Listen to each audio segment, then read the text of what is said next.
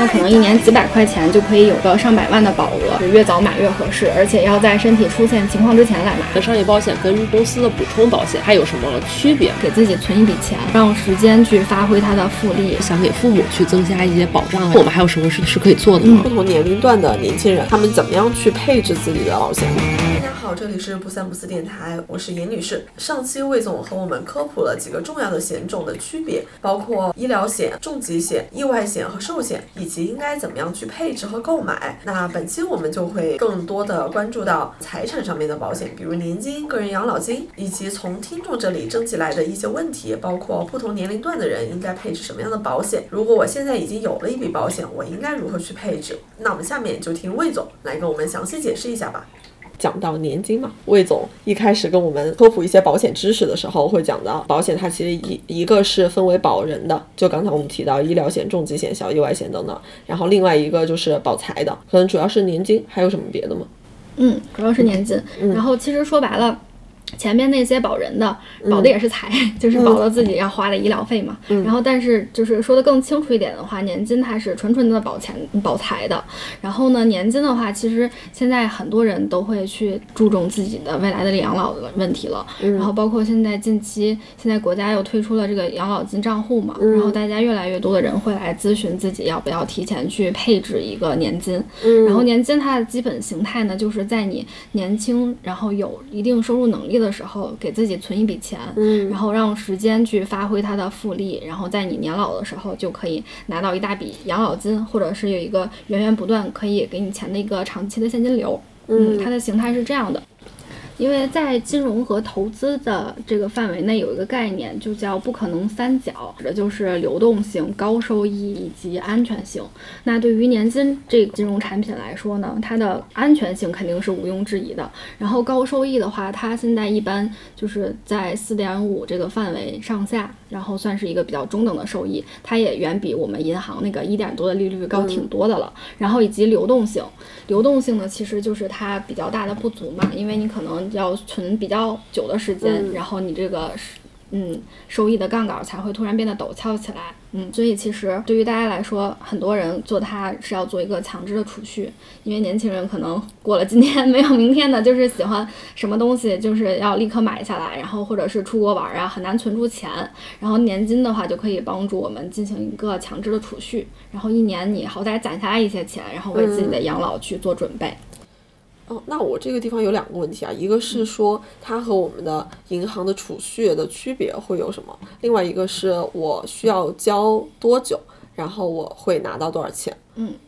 嗯，和银行的区别，其实银行很多也在卖年金啊。有的时候对你去保险公司咨询了半天，然后因为一些种种顾虑没买，然后去了银行说了我的需求，银行还是叫你买保险。哦，对，所以其实银行，因为它毕竟也是一款金融产品嘛，银行很多也在卖。然后它有一点比较好的是，嗯，它可以锁定一个长期的利率，然后因为它的保底收益，然后包括预期的收益，你在一开始就能看到。然后保底收益，比如说两个点，它是写在合同里的。那未来不管是银行怎么降息，自己可以有一个长期的一个账户，然后锁定这个收益。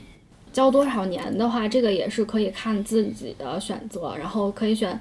嗯，如果自己手上有一大笔现金流，比如说意外来的奖金啊，或者中了彩票，或者家人给了你一大笔钱，可以选择一次性的去把它存进去，然后也可以选择三年、六年、十年这样交，嗯。它总的额度会有一些什么样的区别？嗯，也看产品不一样了。总保费十五万起售的会比较多一些，然后也有十万的。这个也看你买的这个产品以及保险公司的销售政策。比如说总保费是十五万的话，呃，需要交多少年？这个是我自己去决定的，对吗？对自己去决定的。比如说你就是想三年交完了。然后赶快交完完了，就是每年交五万。一般年金的话，你第六年就可以往你的万能账户里面返钱了。这个就相当就涉及一个万能账户的概念，因为年金的形态是你存进去的年金会给你开通一个万能账户，然后这个万能账户是在年金的约定期限内把你的年金转到这个万能账户里，然后在这个万能账户里产生复利。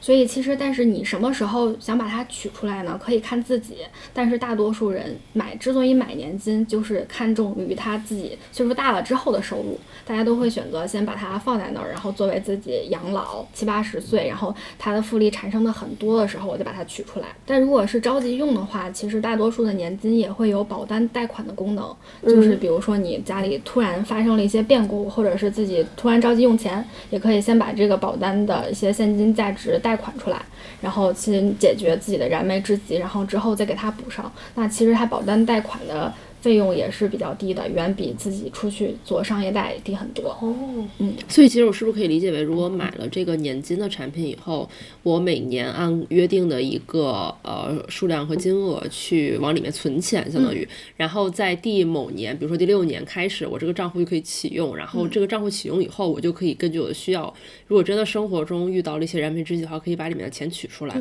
但如果不用的话，那我大概会从哪一年开始享受我这笔年金返返回来？来的这个福利呢？这个比较看自己想什么时候去用它。然后，如果你就是想看自己的个人的安排吧，比如说就想六十岁的时候我马上取出来出去旅游，你可以设置在六十岁的时候去取。然后也可以，因为现在很多的年金都是可以自由去设置你的领取形态的。你也可以就比如说，我想七八十岁之后，我每个月取一两万块钱作为自己生活的补贴，然后也可以设置之后按月来领取。它都是比较灵活的，这些东西相当于是我在购买的时候就要进行设置吗？还是我随时都可以更改？不是，之后可以更改的。哦，因为我之所以问这个问题呢，其实就是像我前面在意外的时候也问过一个类似的问题，就是其实对于有一些有基础病的人，他可能是没有办法去购买我们常规的这种医疗和重疾的这个险种。对于这种人，其实他会有更大的一个压力，其实他会更担心自己在上了年纪以后的一个生活水平，因为他本来就有一些基础病，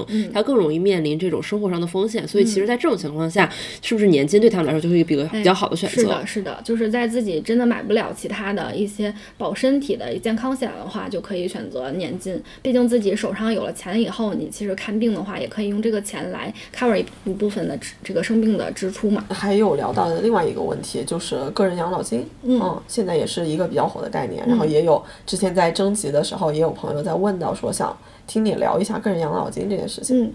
嗯，先说一下我们现在的这个社会大环境吧，其实它也是环境的大势所趋，因为现在我们国家逐渐进入老龄化，然后少子化，年轻人好像都不是很。愿意去生孩子，可能觉得这个对自己的压力也比较大。那我们现在就是通俗点来说，我们现在交的社保的钱，可能是为了我们父母这一代人给他们发养老金。那我们的养老金会由我们的后代来发。有个不恰当的例子，就是通俗好理解的，可能是我们现在是十个人的社保去支付一个老人的养老金。那未来可能到了我们这一代人养老的时候，是五个嗯年轻人交的社保去支付一个人的养老金。那他的这个压力会很大，对，以及我们能拿到手里的钱，其实加上通货膨胀种种因素，可能会更少。那很多人年轻人都会现在树立起这个意识，及时的去配置商业保险，然后建立自己的这个补充养老金的账户。嗯，那大家也可以在支付宝上算一下自己的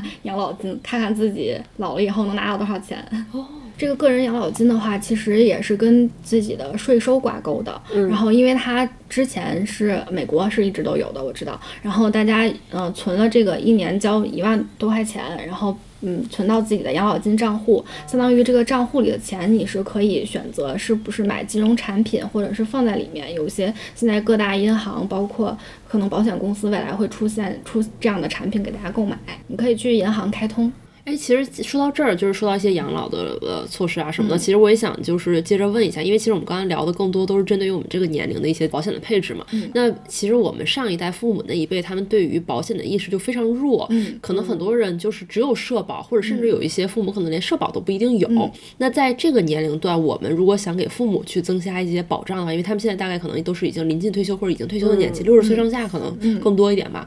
那我们还有什么事情是可以做的吗？是的，这个也是。很多人最近在找我，就是咨询的问题。嗯，然后首先对于父母来说，重疾险肯定是不划算了，因为重疾险刚才也提到是跟大家的年龄相关的嘛，年龄越大越贵。那你可能父母五六十岁已经是会保费倒挂了。相当于你交的钱比你能实际赔拿到的钱还多了，这个就不划算了。然后很多人会呃，重点去考虑投医疗险，因为医疗险也是用途会更大、更广一些。那对于就是身体不太好，已经买不了医疗险的话，现在各家公司也会出这种慢病险，就是如果你只有结节或者只有三高的话，你可以投保。然后或者是身体再不好有防癌险，就是只保癌症这一方方面，嗯，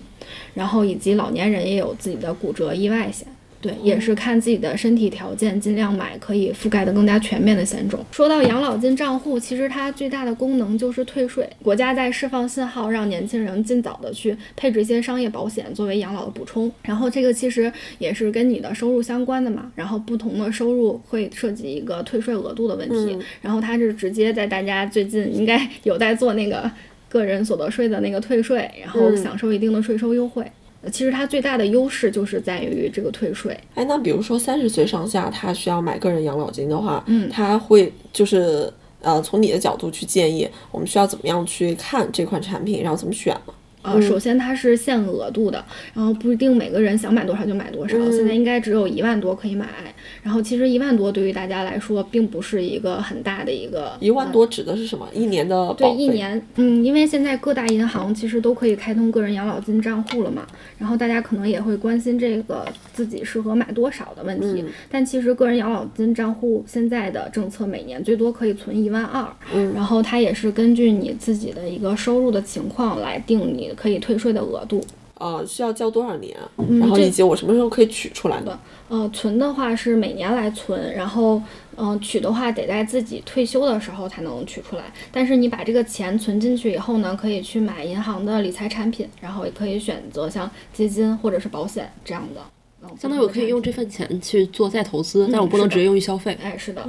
嗯。这个就是专款专用嘛，就像你用来去做投资嘛，就相当于去促进一下我国金融的发展，就是钱生钱嘛。我们刚才聊了这么多的保险，你会建议说，大概三十岁，然后二十多岁，就不同年龄段的年轻人，他们怎么样去配置自己的保险呢？嗯，对于这个二十到四十岁的年龄段的话，比较建议大家就是重疾、医疗和意外都配置上，是一个比较全面的一个健康险的配置，然后这样就是其实可以 cover 自己生病。啊，或者是健康上遇到的各种各样的状况，那它其中的额度的话，可以根据自己目前的收入以及及自己的家庭和自己对这种自己的个人的状况来选择。然后，比如说二十岁的话，他可能收入没有那么高，医疗险的话，我们就配置一个基础的百万医疗就可以了。然后重疾险的话，根据自己的收入情况，是看选择一个比较低的保险额度，还是说可以选择一些消费型的，嗯。重疾险，然后以及可以配置一个小意外。那对于我们三十岁的呃各位都市丽人来说的话，可以根据自己的比较稳定的一个年收入去计算自己的重疾保额，然后及时的在健康的时候把重疾险配置上。然后医疗险的话，就看个人的对于医疗的这个资源对以及需求了啊，可以在这个基础的百万医疗啊、中端医疗来选择，以及高端医疗，如果是家里。或者是自己财力比较好的话，也可以考虑去选择，嗯，或者说自己真的对这个医疗的体验有非常高的追求，嗯，当然这个也是考，嗯，要涉及一个续保的问题，因为这个医疗险你要每年的续保它才有意义嘛，那它你要考虑到自己未来的财力以及收入能不能去支撑你去付这部分的保费，也不能就是一开始拍脑袋我就每年付了四五千，然后之后保费涨起来了或者是岁数高了自己续不上了，那其实也是得不偿失。的，所以还是在一开始的时候就去考虑好和配置好自己一个长期的保险的规划，嗯，因为买买保险它毕竟是一个长期的事情嘛，然后你买它也是为了去控制自己的风险，但不能去买一个就是自己可能都不知道能不能就是付付上的一个保险。嗯那对于四十岁来说的话，除了刚才说的三种基础的险种之外的话，如果自己要承担起家庭责任了，然后也可以去考虑寿险。嗯，然后养老年金呢，是在我们把之前的这些基础的险种配置好了以后去可以考虑的。嗯，然后养老年金的话，其实除了养老以外，年金还可以去帮你，比如说家里有孩子，可以帮给孩子配置一些教育金，然后或者说是给父母去配置一些带有养老性质的年金或者养老服务的这样的一些险种。那我有一个问题啊，那像我们的保费其实是每年一交嘛，嗯，那如果说是我今年出险了，明年会影响我的续保的问题吗？其实保险它的身体条件的判定是从你投保的那一刻来定的，然后你投保那一刻通过核保了，然后之后不管你在呃发生什么样的状况，或者是身体理赔了的话，之后都不会再重新核保。然后如果不会出现自己换产品，比如说我想从一个百万医疗换高端医疗，那要重新核保了。嗯，如果自己一直是续这一款的话，就不需要。所以这个听下来还是说在。越年轻，哎然后病症留下的那个病例越少的时候去买是最划算的。嗯，是的。那很多人其实都会有一个问题啊，就是我在购买保险的时候，我要怎么样去选？就比如说我呃现在要买一款重疾险，然后我要去怎么样去看这个产品它究竟覆盖了一些什么？然后呢，我联系上了一个一个经纪人，我需要最基础，我需要问他一些什么问题呢？嗯，是一个很好的问题，因为其实买保险啊，嗯，很很多人就是我接触到客户一开始咨询各种险种的时候，给他非常充分的讲完了以后，过了一个月大家全忘了，这个是非常常见的，对，因为你不是会经常用得上嘛，然后。就是这个时候呢，就非常考验你是不是选了一个靠谱的公司以及一个靠谱的呃代理人，因为你的嗯保险代理人这个保买保险呢，它真正发挥用处的时候是你理赔的时候，并不是你付了钱了以后就不不管你了，它是一个终身的长期的服务。那这个保险代理人能不能给你就是及时的提供一些就医的指导，然后帮助你快速做理赔，然后在最自己最心慌，然后最心烦意乱得了病的时候，能去帮你呃提供一定的安定和安全感。其实这个可以通过和他的交流。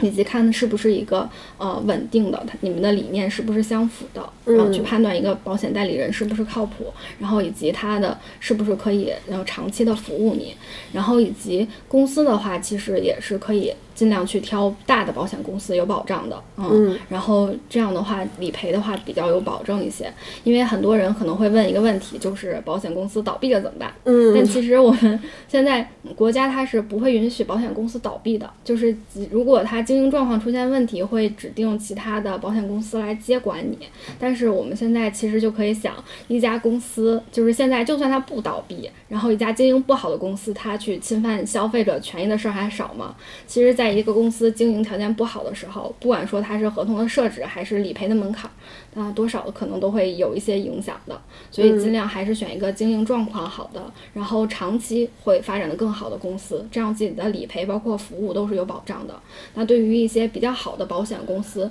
它就算是保险升级了。那可能你自己花同样的钱，然后新的产品有更好的服务了，它是会给老客户进行一个免费升级的。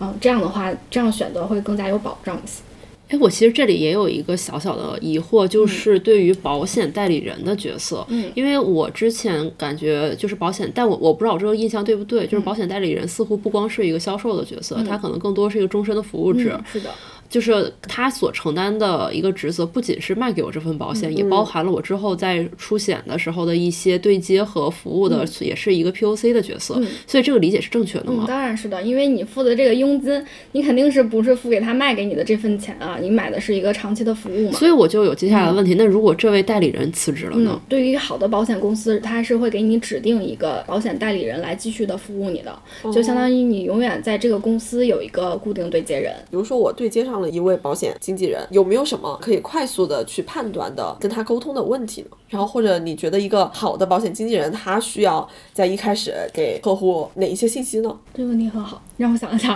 因为我觉得这个问题还是一个挺重要、挺大的一个问题。对，因为像我小的时候，我妈买保险的时候的那个阿姨，其实后面、因为我妈就后面就跟人家没有联系，所以其实现在也不知道那个人还做不做。现在对接人应该是谁，所以好多事情就不知道该找谁。然后包括那个时候买保险的时候，他也没有很仔细的看，然后我也我那时候太小，就根本看不懂嘛，所以现在就很难判断我到底身上有什么保险。嗯，我觉得首先要判断它是不是长期稳定，然后它的理念是比较激进的，还是说可以带你看得更加的长远。然后其次是在你问一些跟保险比较相关的或者是专业性的问题，看他是不是可以用一种可以专业的回答你，还是他自己都是对这个产品不了解，然后你一问三不知，他又说啊我回去确认一下再告诉你什么的，看他是不是熟练。那当然，对于一些新人保险员来说，这个是可能是在所难免的。但是我觉得，一个保险代理人，他更加宝贵的是，你要去看他有没有一份责任心和爱心，然后以及他是不是可以长期稳定的服务你。嗯，就比如说我之前的代理人辞职了，或者因为各种各样的事情，就是不做这一行了。然后你其实这个保险公司会给我指派一位新的代理人来服务我嘛？那如果我对这位指派的代理人不满意的话，可以要求换人吗？可以，可以，你可以打电话换人，或者你甚至可以指定一个人。就比如说，你有其他朋友在这个保险公司做这个，你可以让他，你说我就要换这个人，是可以的。明白了。我现在突然觉得找一个靠谱的保险代理人比找一个对象都都有用啊！因 为其实这次就是，其实就是 echo 回我们上一期录的那一季期节目，就是严女士瘸了以后才想到的一些事情，就是其中有一个话题就是，当我们如果五六十岁还是孤身一人的话。怎么我的生活该怎么办？其实现在想起来说，其实如果我有一些比较充足的这些呃保险的配置啊和一些服务的配置的话，其实多少也可以缓解一下到手的一些呃不方便的地方。我觉得精神和那个物质上面的压力都会减少一些。但是就是如果你太年轻的买保险的话，到时候你的代理人也六十了呀。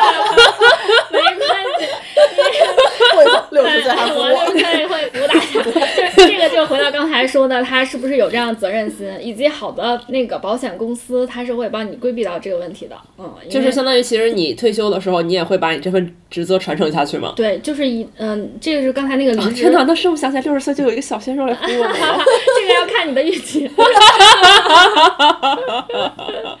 也有可能是一个六十五岁才退休的魏总，然后六十岁的魏总推着六十二岁的我们。叫什么返聘了？但是其实保险代理人主要是去帮你做这个理赔的工作嘛，然后有一些比较专业性的服务还是由公司的专业人员来帮你操作。比如说刚才说的高端医疗的这个专案经理的角色，那他就是专门是也呃甚至有住院代表。就是也有那种可以去陪你看面诊的一些工作人员是吧？都是有比较专业的人员设置。他每天就是做这个工作，然后以及有更加专业相关的培训，所以其实他服务你干这些事儿是更好的。然后以及现在很多的养老年金会送一些养老服务嘛。然后像呃也可不用避讳的说，这个泰康的这个燕园养老社区，其实大家也很难排，据说很难排，要买比较高额的这个那个。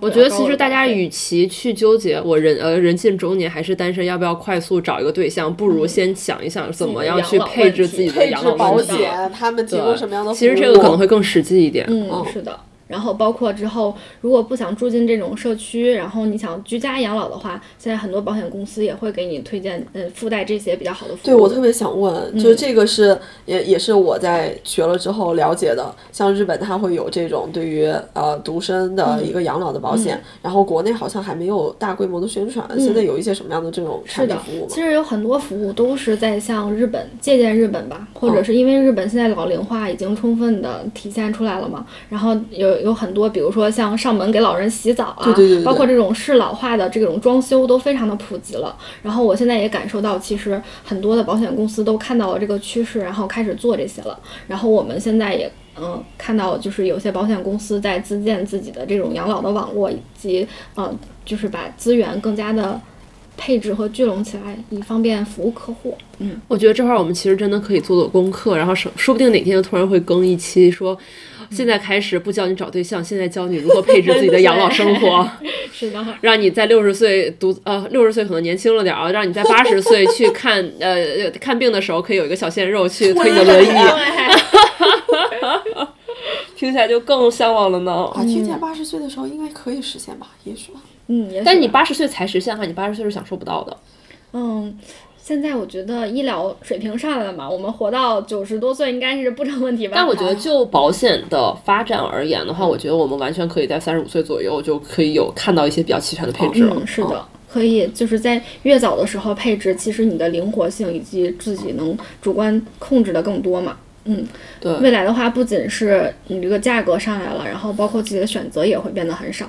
真不错所以还。是要早点配置。作为一个未来的选题，说不定哪天我们就更新了，哎，哎要做好多功课的样子。，flag 先立上。说不定哪天我们前面聊的很多都是啊、比较大块儿的，像各个险种它的区别。我们接下来想要聊一些零碎的问题，嗯，呃，不同的场景之下很具体的一些问题，比如说我如果需要看牙的话，嗯，有什么保险对我呃会有什么样的作用吗？嗯，牙科的保险其实现在市面上牙科覆盖范围广的真的很少，因为一涉及看牙的话，你的这个医疗就诊的费用就会非常的高。嗯，像那个严女士应该有所体会吧？如果要是去看了几次的话，然后一般像高端医疗，它也会给你限制额度，比如说一年八千块钱，然后限制一些条件。然后像那个市面上。像呃，支付宝上面有那种短期的一年的牙科的险种，嗯它其实额度也会比较低，所以牙这件事情的话，嗯，它就是没有什么特别，好像好像就算看牙也会分具体你是怎么做，对对对因为我还特意查了一下我们公司提供的补充医疗嘛，它对于呃补牙、牙神经、呃治牙神经、拔牙。然后以及相关的牙周疾病，这些都是可以呃属于责任范围内可以承保，然后可以出保的。嗯但是对于一些牙的移植、义齿、镶嗯牙、牙体缺陷修复、烤瓷牙等医疗费用，就是这些口腔修复、口腔正畸、口腔保健和美容所发生的费用是不予报销哎，是的，是的，现在市面上大多数的商业保险也是这样限定的，因为你一旦做个美容或者是牙牙冠的话，就是费用一下就会变得非常的高，对，以及你选不同的材料，好一点的材料也是很高昂的这个费用。不过之前我有了解过，有一些公司可能会出一些比较便宜的产品，它可以给你部分的看牙费用有一些打折，嗯然后它的最高赔付额其实也有限。是的，然后但是这种产品很多都是去指定你要在哪一家看，哦，嗯，在指定的医院去看，然后会有这样的费用，呃，有这样的折扣。还有一个是我们从听众那个地方征集的问题啊，说呃我有三十万，年纪四十。嗯，买一个保额三十万的重疾险合适不合适？哦，我知道这其中肯定有一些很个人化的问题啊，包括他的收入，然后他的身体状况。嗯，那你可以稍微就是笼统一些来介绍一下吗？嗯，好的。首先，嗯，要看一下他的个人的收入是怎么样的。嗯，这个是不是涉及到你刚才说的，就是呃，我如果收入状况上去了，然后我呃，也许我的年龄在增加了，那我可以把我的保险的额度提高。嗯，是的，因为他年纪四十的话，也要看自己目前的收入状况是怎么样的，然后去判断一下自己如果是三到五年没有工作了，这个保额能不能去 cover 自己的这个收入的目前的生生活状况，是的，进行一个收入的补偿。然后，如果要是比如说是他年薪嗯三十万的话，比较建议买到九十万或者是更高额的。然后，其实如果要是他也要看一下他目前的这张三十万的保单是不是涵盖一些轻中症。然后，如果要是涵盖了轻中症，他目前的预算也有限的话，我们可以直接买一款带重症的。就是不带轻中症的，然后把它这个保额去拉上去，配置一张更嗯、更高额度的保单，去作为一个之前它这款重疾的补充。听众朋友如果有什么问题的话，可以在我们留言区踊跃发问哦。对对对，如果大家对于保险还有一些更详细的想要咨询的话，